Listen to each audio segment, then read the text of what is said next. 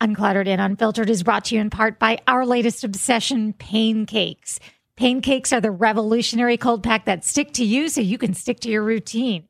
Whether you're pounding the pavement as a runner like me or you're tackling the clutter as a professional organizer like Christine, Paincakes has got you covered. Paincakes comes in three sizes and can be used again and again. We both keep them in our freezers, and when we feel an ache or a pain, you just stick them on your body. You can do it a hundred times. It's all the benefits of using a cold pack, but no downtime. Find Paincakes at pain dash cakes dot com or at thousands of retailers nationwide. Welcome to Uncluttered and Unfiltered, the podcast urging you to let it go and don't look back, with nationally acclaimed professional organizer Christine Stone and self-proclaimed hot damn mess radio and T V personality Eden Kendall. Welcome, everybody, to Uncluttered and Unfiltered with Eden and Christine.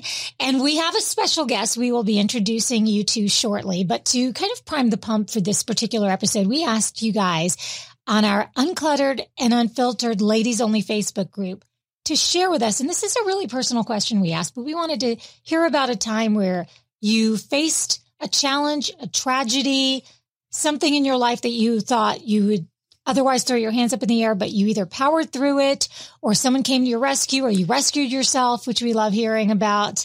But but that's what we asked.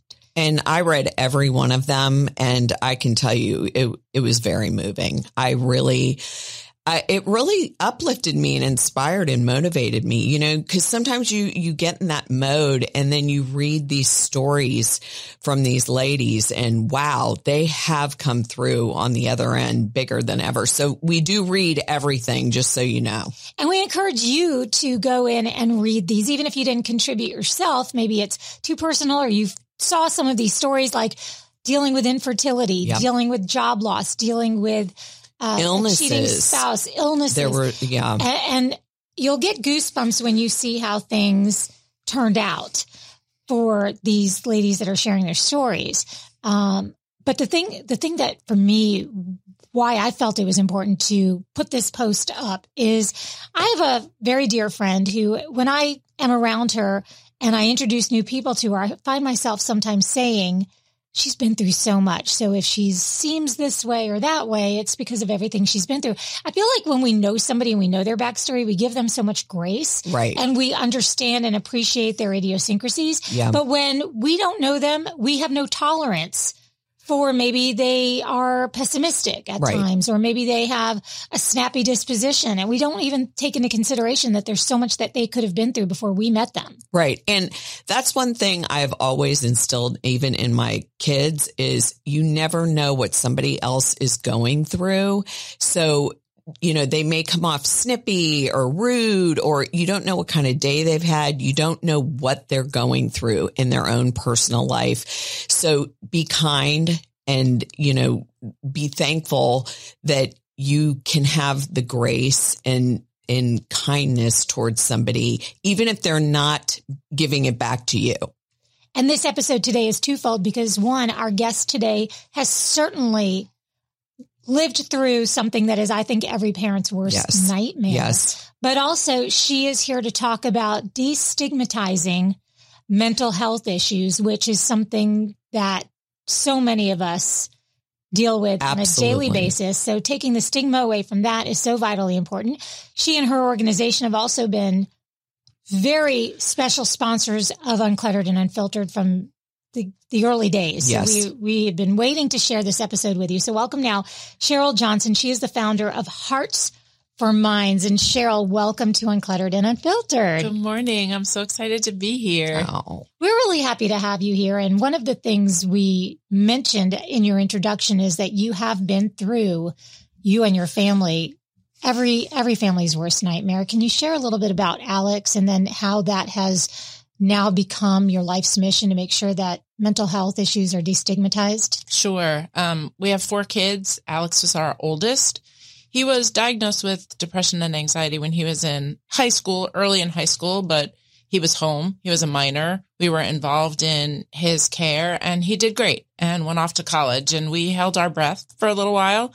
Okay, we're sending him out there. He's in a really good place, and he had two and a half really good years. in his second semester of his junior year, he apparently started to have more issues, and we didn't really have a window into that because he wasn't home. And he called us halfway through and said, I'm in trouble and you better come get me. Mm-hmm. And clearly by the time we got to him, he had not been caring for himself. He was very thin, was pretty disheveled, all the kind of ugly things that you think about when you think about someone in a real mental health crisis. And that started about a year and a half of us trying to figure out how to help him. And the, what we call the mental health care ecosystem was not designed to be family supportive. I mean, that was constantly a, a pointing to him as an adult who needed to manage this on himself. And we didn't really sort through that until after um, we weren't in it about how upside down that sort of theory was. But eventually Alex got frustrated with the inability to find effective help.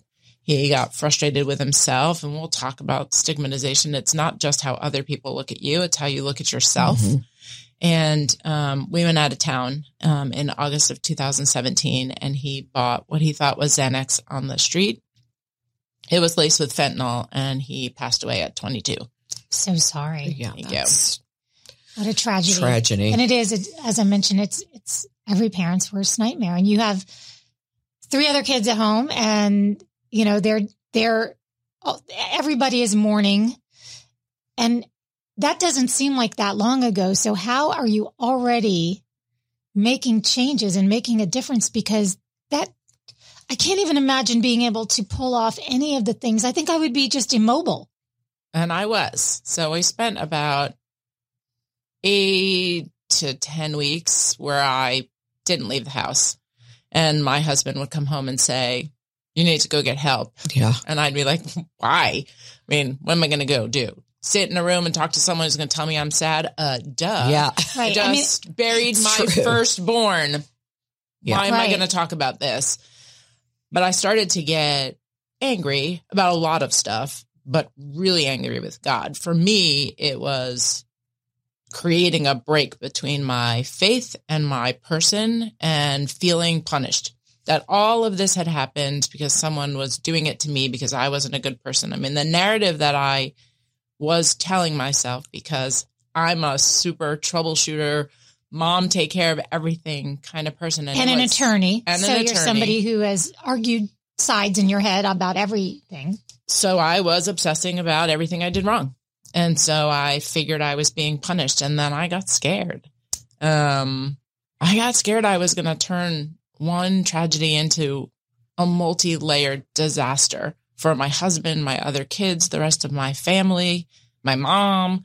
I mean, and so I had to dig deep, and it took a while. So just to, to stop you right there, here are people telling you you should really talk to someone, and you're saying, why? I have a legitimate reason to be sad. But then when you kept explaining to us what was going on in your mind, there were a lot of other things that were making you sad. It wasn't the actual event. It was the way you were interpreting it. Yeah, it was the story you tell yourself to rationalize an otherwise irrational and inconceivable tragedy, right? It couldn't have just been that I just lost my baby. It had to have been something I did. I don't have control over everything, and I'm in a way different place today about that. But yeah, I mean, I took a loss and created this entire narrative that stopped me in my tracks. How did you eventually seek the help you must have received? I just, I listened to my husband, which was hard because, but he was, we could see the worry in his face. It took me a while to find somebody that fit, which is what I tell people now. By the way, you can interview a therapist. You don't have to stay with one that doesn't fit. It's a very personal relationship. I agree wholeheartedly with that. Yeah. And I, I think that we don't do that. No. Just as, particularly as women, I think we don't do that. We say, oh, this is a professional, and so I'm going to stick with them because they're the professional, even if your instinct is telling you this is not a good match. This is not helping. Right. Um, and also my pastor. So he was really great about helping me sort through it and letting me have all the feelings I wanted to have. And so that was really, really important. I was allowed to be angry, and I was allowed to be sad, and I was allowed to be frustrated. Our conversations were always, you just can't ever get stuck. And you, you know, you kind of have to recognize that. And we'd have my little academic type A mind, I'd say to him, well, I'm pretty parked right now and angry and sad. I'm not even sure I have the key to move out of park, but you kind of get through it. So we're all wearing dragonfly pins right yes. now. What is what is a dragonfly to you? What what does it represent? So when I think, not just in our story, but whenever you lose someone, I think one of the things that you do to rally and bring yourself some joy is to look at pictures of them. And Alex was a huge outdoorsman from the time he was teeny tiny. And we had a picture of him when he was five where a dragonfly landed on his nose. If people go to the website, they I love can it. see it. It covers his whole face. And he has this little smirky grin about this bug on his face. And we took a picture. And it became one of the iconic pictures that we looked to to remember him. Um, and then I announced that I was getting a tattoo. And so, of course, people listening have no idea who I am. I am literally the most conservative non-tattoo person. I don't judge anyone else who has them, but I, so I do have one. I eventually got it. It's a dragonfly with Alex's initials in it. It became this way that we recognized him in the world, in the universe. And we all had little dragonfly sightings and lots of things that happened. And so it just became our way of remembering him, and and he comes to see us all the time. And it, we realized after a while, once we decided to do something in the community, that it was a great symbol to remind people that they have the strength and courage to change, because dragonflies change. So the first incarnation of your foundation was called? Alex's Dragonfly Coalition. And what was the mission? The first mission was really just the destigmatization and the unapologetic conversations about it, because no one knew how Alex had passed away. We kept it a secret because he was embarrassed. And um, who was embarrassed? He was Alex, Alex was embarrassed that he had while he was suffering. While he, he didn't was want suffering. anyone to know. Okay, yeah, he didn't want anyone to know what he was going through. He was comparing himself to his friends who were graduating from college and going off to live the lives that they had all talked about. And he was stuck mm-hmm. trying to go through a crisis that the, that society and providers were making him feel like were his fault, sort of the consequence of some personal choice he made, which was so upside down. I agree with that. And it was hard as a mom while he was going through it to listen to him say the things that he did about himself. Right. Because I, the way we look at ourselves is not how other people look at us, but there is not a lot you can do to tell someone to change that narrative in their own mind. They have to do it themselves. And it was hard to do that for him. So we kept a secret. The word that's screaming at me is stuck. Mm-hmm. You called yourself stuck when you talked about you being in that position of anger and sadness and telling yourself it was your fault. Alex was stuck. I know with having children in their twenties, getting stuck is very common, and maybe something that should be a, a flag that we're all looking for, that feeling of being stuck. Yeah, of not knowing how to take that step forward, right? I, and and it doesn't have to be that way. And I think one of the things we always say now is something you're going through now is not a determinant of where you can go. And so it's just a moment. It is just a moment in time. And, and tomorrow there's another moment in time to take another step. It doesn't have to be perfect. So, so Hearts for Minds. I'm sorry. Did you? Have- oh, no, I, I live by that philosophy, saying tomorrow's a new day. Today may be the worst feeling. Everything went wrong. But one thing, because I have mental illness in my family, is at what point do you think to yourself, you can only say so much to him to where he almost tunes you out? Because that's how I think most people feel. Like, I've talked till I'm blue in the face. I've told him how wonderful he is, how we love him. You know what I mean? And at some point, that's where I think the guilt comes in as a mother. Like, he should have listened to me. He should have th- known that everyone thinks that. You know what I mean? Like, I feel that people really feel that it's their fault that they can't get through to somebody.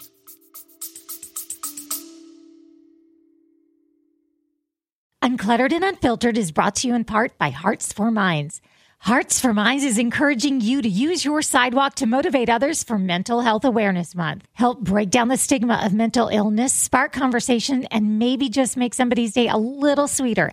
It's easy. Grab some chalk and write inspirational messages and pictures on your sidewalk. Snap a photo and share it online by tagging Hearts four Minds on Instagram. And use the hashtag ChalkItUpForLife. That's chalk it up, the number four, and life. Let's chalk it up for mental health. Visit Hearts four Minds, that's Hearts, the number four, and Minds dot org to learn more. Mental illness, like other health crises in a family, is a family disease, and it does impact the family, and it can be frustrating. There's no, we're not going to sugarcoat this. Loving someone and helping someone get through a mental health crisis is very, very frustrating. It would be like trying to help a loved one who had cancer and decided, I'm not going to do any treatment. I'm just going to, and that right. would be frustrating. It's that frustrating feeling. Um, but as we change the dynamic, as we teach people how to change the conversation, we can help to work on those things. One of the facts that was provided to us from Hearts for Minds is that people um, wait so long. And could you imagine if you waited so long to find out if a symptom was cancer?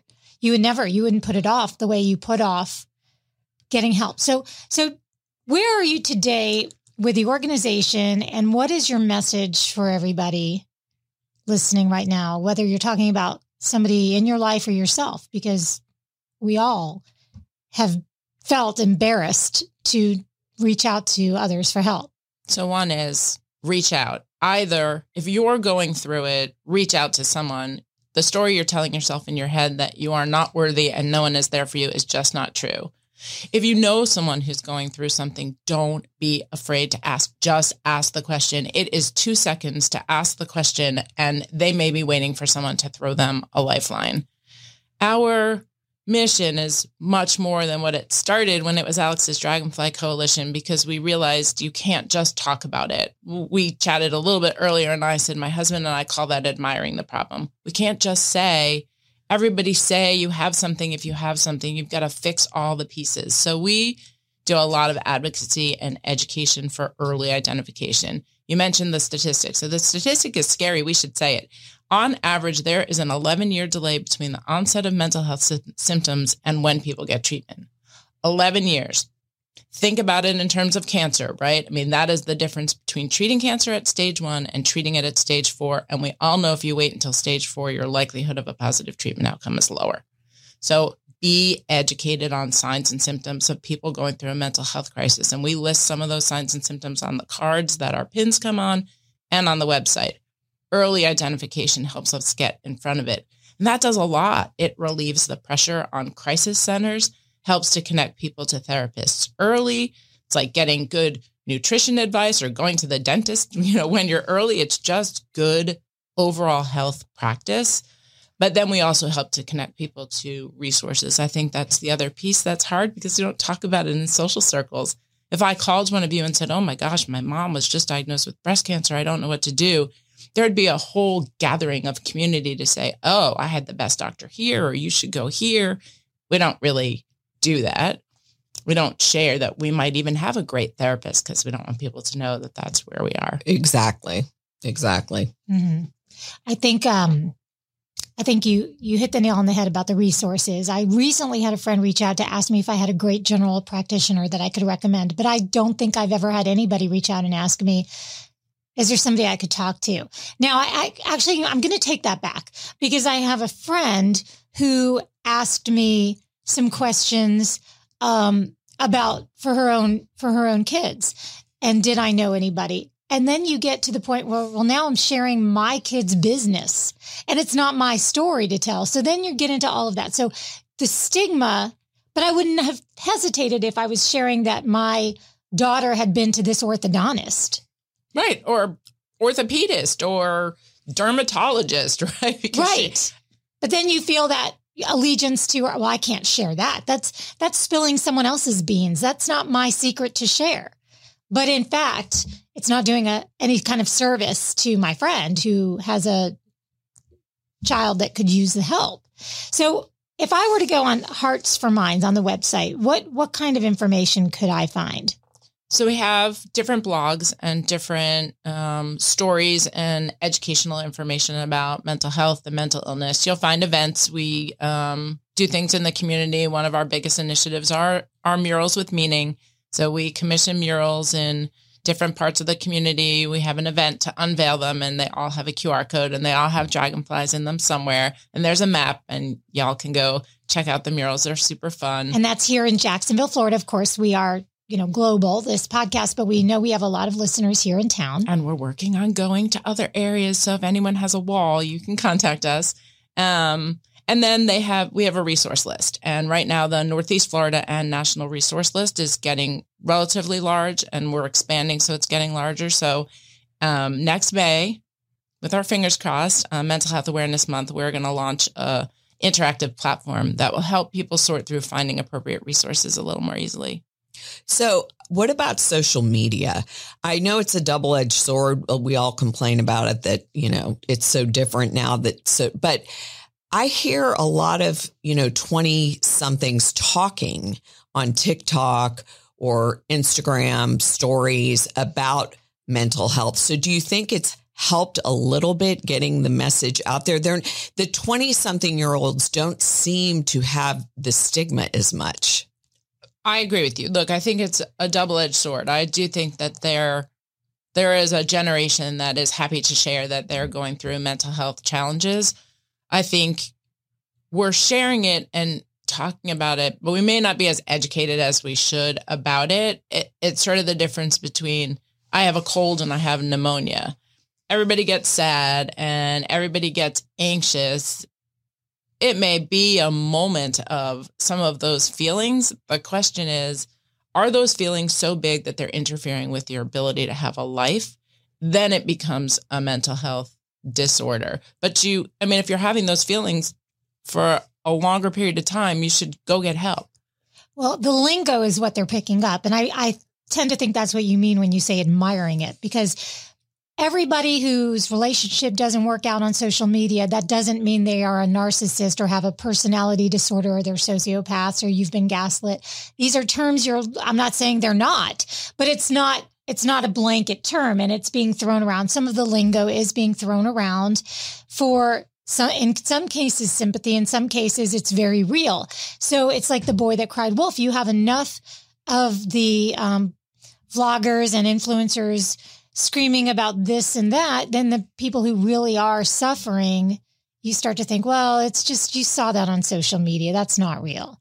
But it is, in fact, in many cases, and real. That, yeah. And that is the, that's, that's the dangerous danger. Slippery slope. So my comment on that is I would rather go overboard to help someone, and it turns out it's not quite as bad as right. we thought it was, than to turn a blind eye and say, that seems a little hysterical. Right. Because I always, when my kids were growing up and they'd be frustrated because we wouldn't let them do something. And I'd say, well, if something bad happens, I can't take that back. And the bad that can happen is too bad, and I can't take that back. So that's one of those situations. It's hard enough to go through a tragedy with a loved one and sort through it and work through it and reconcile that you don't have to live in that moment and talk about all the things you didn't do. You can move forward. It's another to really have a moment where you had an opportunity and you consciously chose not to exercise it. So make that call, make, ask the question. How do you ask the question? What do you say? You just ask them. If you think that someone is thinking about taking their life or hurting themselves, you say, are you having suicidal thoughts? Are you thinking of hurting yourself or taking your life? You ask them. You but what ask. If they lie and say no? Because you hear that all the time where, you know, I asked or I was listening and they said, no, no, no, I'm fine. And then, you know, that that's when the guilt also comes in. Like I should have seen through that, the lie. I mean, I just think it's so hard. When someone's in a deep down place in their life, they kind of almost want you to hear what you want to hear sometimes. I mean, not all the time, but sometimes they just want to tell you what you need to know to get out of their way, to leave them alone. So there, yeah, there's two pieces to that. One is if your, we call our spidey sense, if your little instinct, your gut, your spidey right. sense tells you there's still something wrong, make a deal with that person. Say, oh, I'm so glad to hear that because I love you. and I don't want anything to happen with you. I, gosh, it would be so sad if you were gone. Can I just check in with you every couple of days? Let's just let's or make a plan for time to. Statistics show if you ask, most of the time someone won't lie. Um, they do, like we can't be one hundred percent. That's not the way things work. But that if you make plans, we call it building a brick wall, right? Family, job, community, faith, all those things build that brick wall between having difficult feelings and actually um, deciding I love to make a plan. The spidey sense. The spidey sense. I love yeah. that. The little tingles that yes. tell you, I'm, I'm, I don't believe this. So try a different tact. Remind them how loved they are. Yeah. But the other thing is the piece about guilt.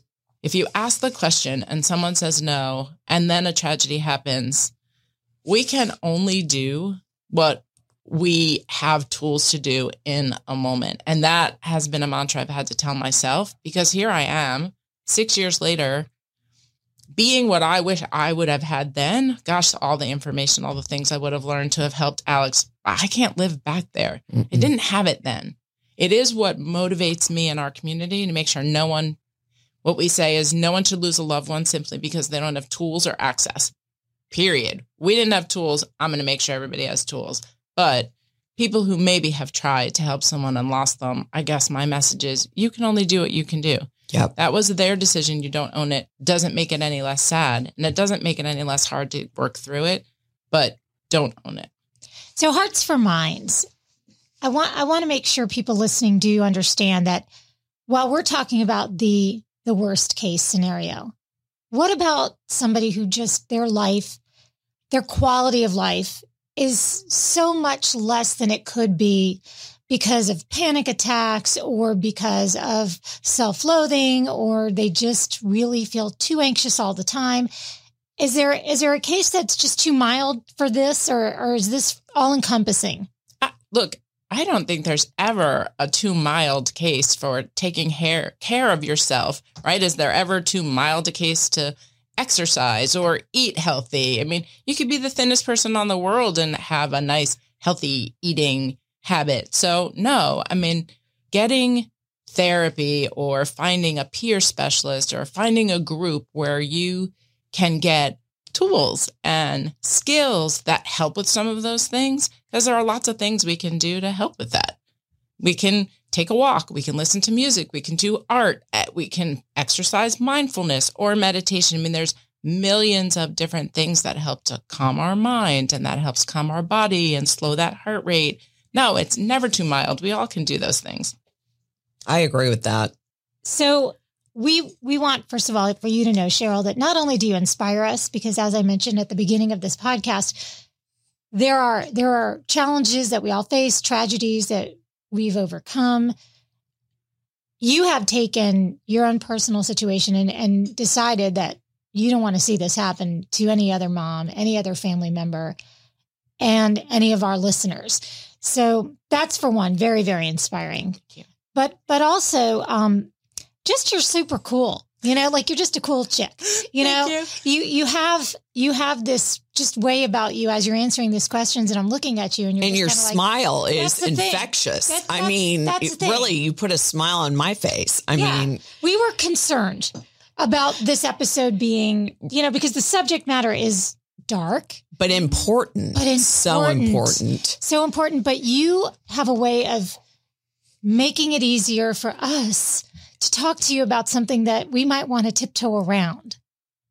And that's yep. kind of the stigma part of it, right? If someone's tiptoeing and not talking about something, they're not going to get the tools. Yeah. You got to, I don't know. I, and look, I, you have me almost six years after and five right. years after starting the foundation. And there are times when it's hard. I had to learn the difference between being happy during certain events and finding my own inside joy. I just... My, the fabric of who I am is so different today. And I just get up every day and choose to find joy. That doesn't mean my life is perfect. Trust me, things irritate me, things bug me, right? right? Everybody, but, but I choose to be joyful. I choose to remember that Alex was a super special child and my first baby and the baby that made me a mom and right. the training ground for his siblings. And, and he was wonderful. And so I'm not going to mope around the rest of my life for him. He is my pillar. He keeps me going. And I think of him every day to tell someone I don't. And so that's joyful. It's joyful. Sorry. I know. If, you, if you're um, a mom. If you're a mom, this is hitting you where yeah. you live. And if you, um, if you for any, any reason feel like you need more information, you need the tools, th- this is what this is about. So please don't hesitate to ask for help. Ask somebody if they need help. And um, it's hearts four minds dot org. Org. We'll put the link though. And in we the always show do. Notes. We actually always do. Yeah. And very often, because you are one of our very supportive sponsors of our show, you you'll hear the message at the beginning or in the middle of an episode, but but now you really know. Now you really know what it's all about and what is driving Cheryl and everybody, because I know it takes a lot to put on the events. Now, for those that are here in, in town, Um, you have a pickleball event coming up. Everybody's talking about pickleball even before the Golden Bachelor. Right. They were talking about pickleball, but now even more so. Can you tell everybody what that's about? Yeah, we're calling it Dinks and Drives for Dragonflies. Oh, um, it's a fundraiser event, obviously, on February twenty-fifth, Sunday from eleven to six. It's after football season, so we all have Sunday to do something. Um, and it's a fundraiser for us. And so people can go to the website and sign up. If you're a business and you want to sponsor, we have sponsorships available. We're really excited to kind of use this fun and philanthropy mix to have everybody get together and just That's have a really great. good time. And we know we have listeners all around the country. So if you see a blank wall anywhere, you should also reach out. Cheryl, it has been a pleasure. Um, you know, our, our motto we always give at the end of this, it doesn't quite fit, but it kind of does. Yeah. And what we always say at the end is, because, you know, in your situation, it's not that you don't want to look back. You do, but you want to do it in a different, a different lens. So we always say, you know, regardless of what befalls you, you can let it go. And don't look back.